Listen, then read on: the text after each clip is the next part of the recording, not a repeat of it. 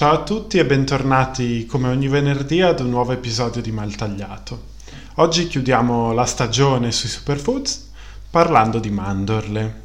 Quindi dopo la quinoa e l'avocado, che ci hanno portato rispettivamente in Sud e Nord America, parleremo finalmente di un frutto nostrano che abbiamo bene in mente e che consumiamo con più regolarità, forse. Accostare la mandorla ad un superfood può sembrarci apparentemente strano, non essendo particolarmente esotica ed essendo appunto molto presente nelle nostre diete.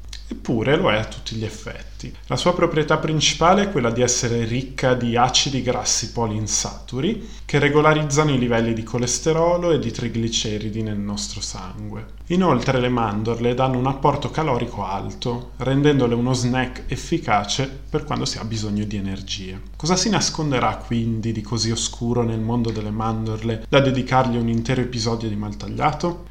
Beh, come per gli avocado, l'acqua è un fattore che non può essere trascurato. Più di una mandorla su due al mondo proviene dagli Stati Uniti e in particolare dalla California. Negli ultimi vent'anni i frutteti intensivi di mandorli sono più che raddoppiati nella regione e con essi di pari passo la siccità e gli incendi. Una singola mandorla richiede oltre 3 litri d'acqua per poter crescere e maturare sino ad arrivare sulle nostre tavole. E ciò fa sì che i fiumi californiani stiano gradualmente abbassandosi, con conseguenze terribili per tutto l'ecosistema. Per esempio, una delle conseguenze più evidenti è la sofferenza dei salmoni, che non riescono più a risalire i fiumi privi dell'acqua necessaria a supportarli. Si può quindi semplificare il problema della siccità accusando le mandorle di succhiare tutta l'acqua della California?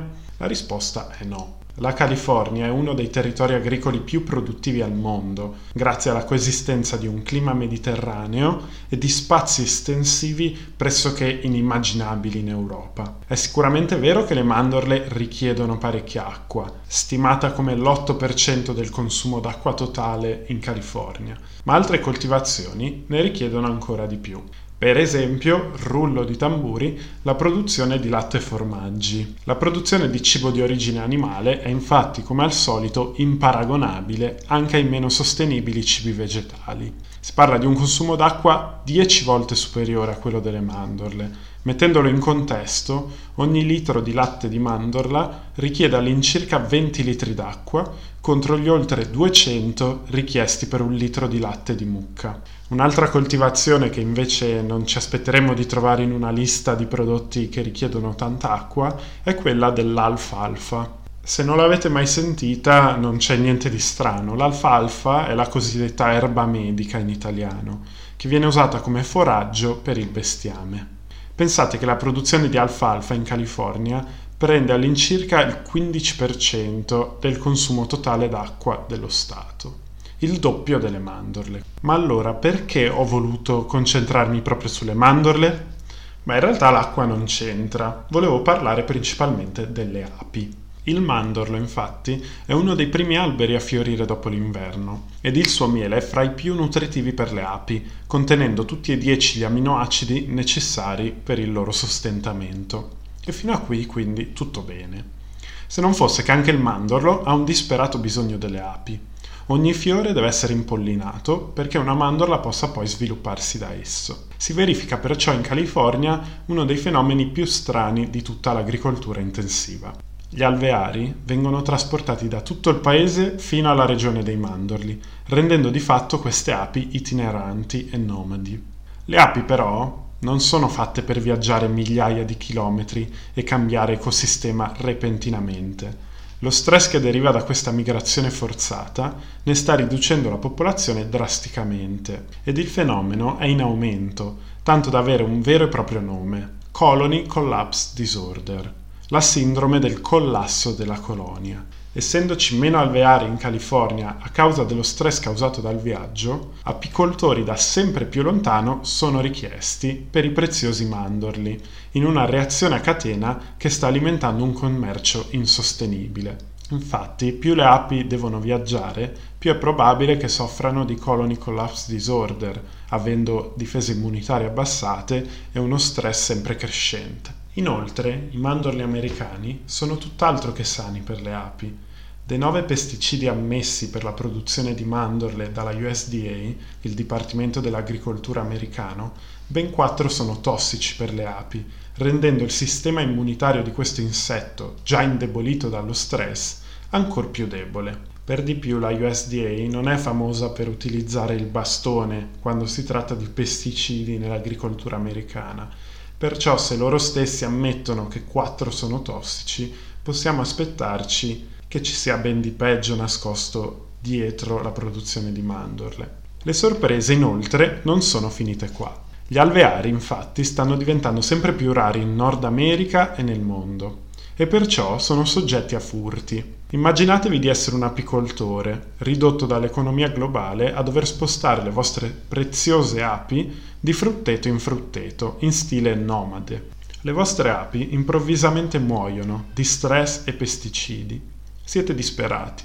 Cosa fate? Beh, diciamo che almeno in un angolo oscuro della vostra mente l'impulso di rubare un alveare vi passerà per la testa tanto più che gli alveari sono difficilmente rintracciabili. Le api, a differenza del bestiame, non possono essere marcate e se pensate che questo fenomeno possa avvenire solamente in California, vi sbagliate. L'anno scorso ho vissuto con un apicoltore per qualche giorno vicino Roma e mi ha raccontato di come a lui fossero stati rubati nottetempo degli alveari. Allo stesso tempo l'apicoltore, seppur arrabbiato, comprendeva benissimo il sentimento che aveva spinto dei folli a rubarglieli. Da 200 alveari che Mario, l'apicoltore che ho visitato, possedeva nei primi anni 2000, ora Stendo riesce a mantenerne 70 e con produzioni di miele molto minori rispetto a prima. Tornando alle api californiane, almeno temporaneamente, alcune fattorie si sono addirittura specializzate nel recupero di alveari deboli. Sono fattorie che hanno delle caratteristiche in comune una biodiversità molto alta e uno stile di agricoltura organico o biologico. Qui gli apicoltori portano le api stressate per far sì che non collassino e muoiano. Il problema è che posti come questo dovrebbero essere il modo normale di fare agricoltura e invece diventano luoghi quasi folcloristici che ci fanno immaginare un'agricoltura paradisiaca. All'opposto, un mondo senza api sarebbe invece un mondo molto triste. In Cina, dove il controllo dei pesticidi è ancora più lasco rispetto alla California, le api si sono estinte in intere aree agricole. Qua gli uomini sono costretti ad impollinare uno ad uno i fiori, un lavoro non solo profondamente triste da vedere, ma anche inefficiente. Un'ape è decisamente più produttiva e veloce di un essere umano quando si tratta di impollinare. Se pensiamo che il 35% del nostro cibo richiede impollinatori per arrivare sulle nostre tavole, forse potremmo prendere più a cuore questa causa. Gli apicoltori dovrebbero essere messi in una posizione di lavoro stabile e non sottopagati con contratti produttivi che gli richiedono di spremere fino all'ultima goccia di miele ed energia dai loro alveari che sono a tutti gli effetti una risorsa preziosissima.